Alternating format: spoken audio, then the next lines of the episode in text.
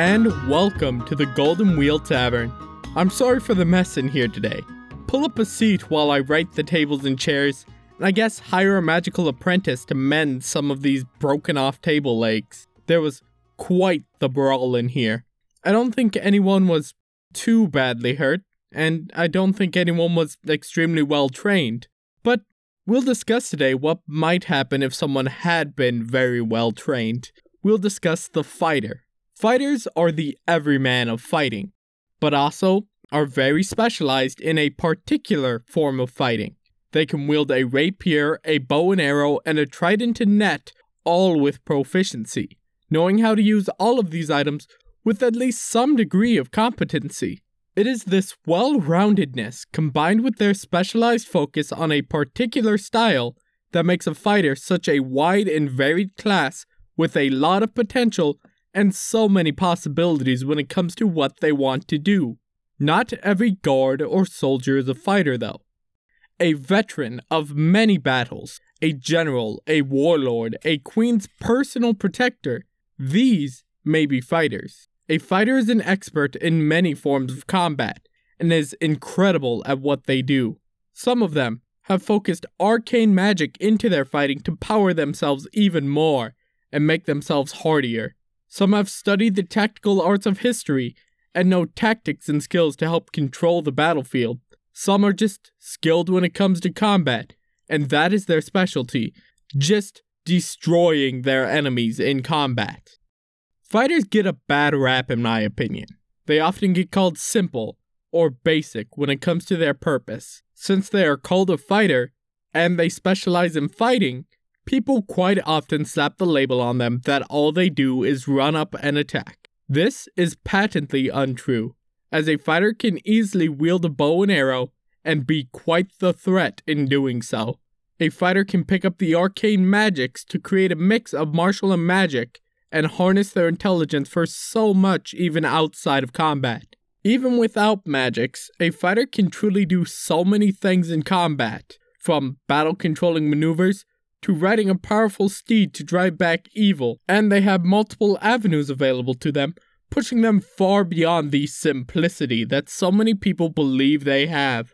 Now that we understand what a fighter is, we can discuss what exactly makes a fighter so special in regards to their martial abilities and traits. First, a fighter gets a d10 for their hit dice. This is the hit dice given to most classes that are meant to mix it up in melee combat without having as much magical support as the other classes, and a fighter is at the peak of running in and holding down that front line. This is the hit dice given to most classes that are meant to mix it up in melee combat without having as much magical support as the other classes and a fighter is at the peak of running in and holding down that front line, going toe to toe with the enemies if they choose to do so.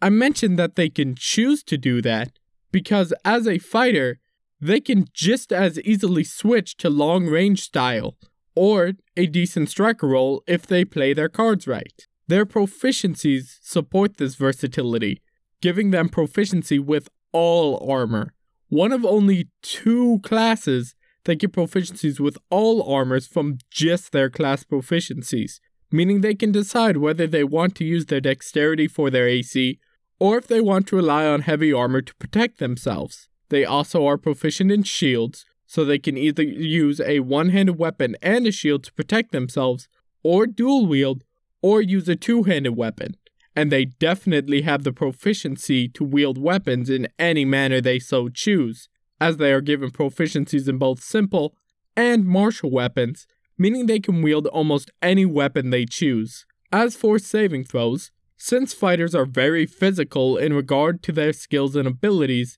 they get proficiency in strength and constitution saving throws. While they do get strength saving throw proficiency, they don't necessarily have to use strength for their skills, and we'll cover what allows them to change up their fighting. At first level, a fighter gets to make a decision that will help determine exactly what they will do in combat, as they choose a fighting style. Each fighting style confers a different benefit or ability onto the fighter. They can take archery to make their ranged attacks significantly more accurate.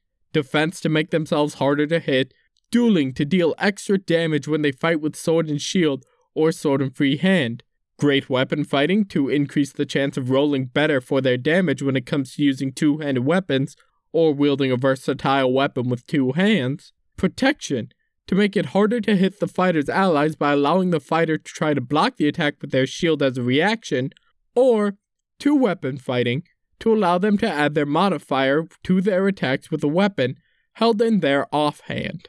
A quick note about fighting styles. If you multiclass into another class that gives you another fighting style, or you get multiple fighting styles from one class, you cannot choose the same fighting style multiple times. A fighting style can only be taken once. Also, at first level, a fighter gets a special pool of stamina to pull from to heal themselves or protect themselves from harm.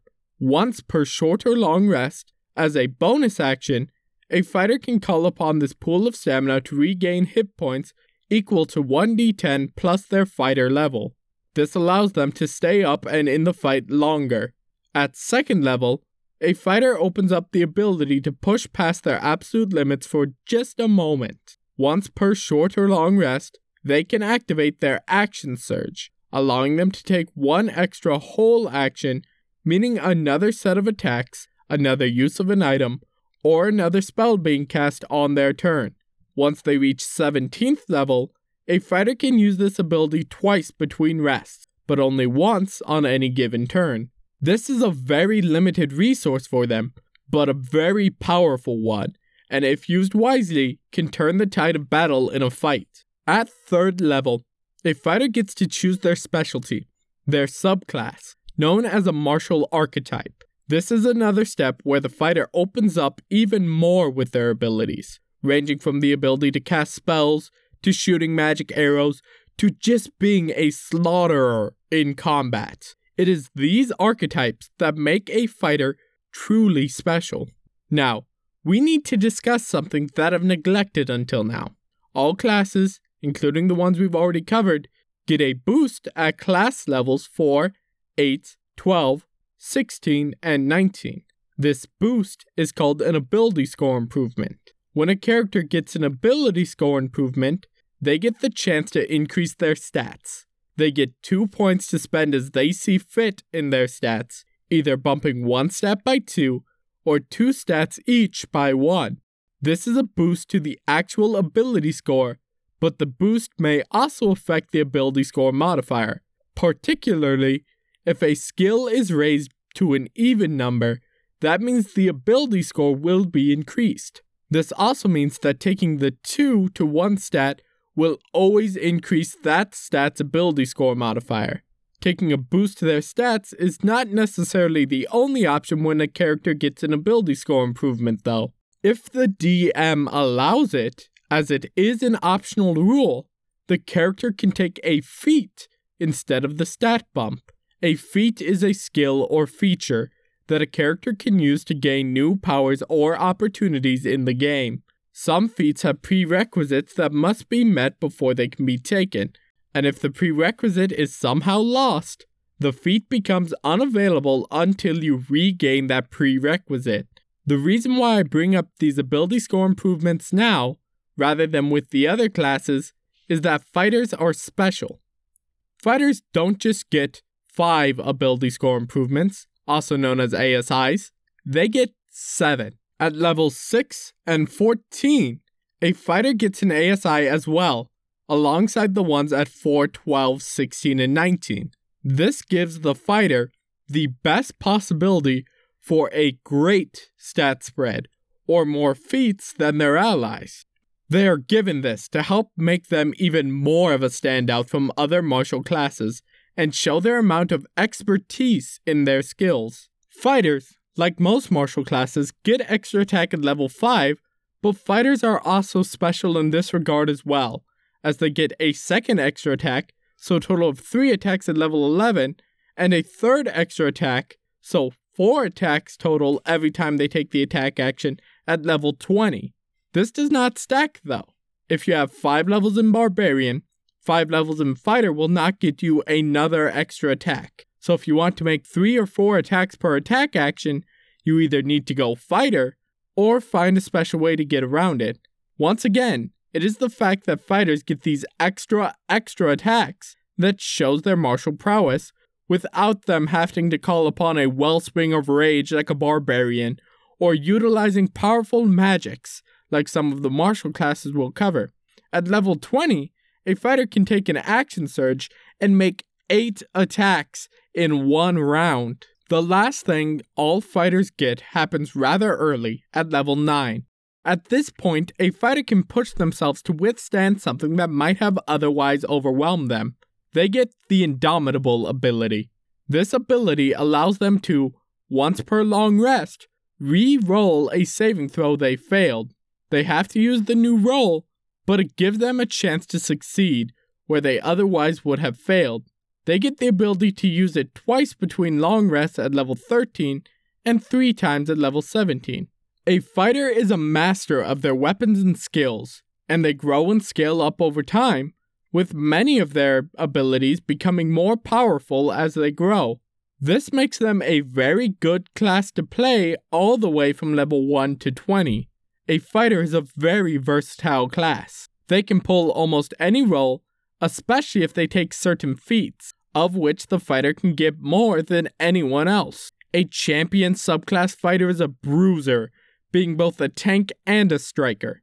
A battle master pulls tactical support or spacing with certain maneuvers and weapons. An Eldritch Knight is a caster class and therefore can pull spacer and support roles easily. And that's not even half of the subclasses a fighter gets. And a fighter can take different feats and fighting styles to have different roles as well. A human Battlemaster fighter who took the archery fighting style and crossbow expert feat can play entirely differently than a human Battlemaster fighter who takes great weapon fighting and the great weapon master feat. Fighters are varied, complex, and can be fun to roleplay, even the much maligned human fighter. Play what you want, but don't criticize others for their fun. Be kind and don't start any fights, because who knows, they might be a fighter. Next time, we'll discuss the most reflective class, the monk. I'd like to thank you for listening, and I ask you to rate us highly on whatever channel you're using to listen. If you want to follow this on Twitter, check out at the Tavern Keep and tweet about us using hashtag Tavern Keep.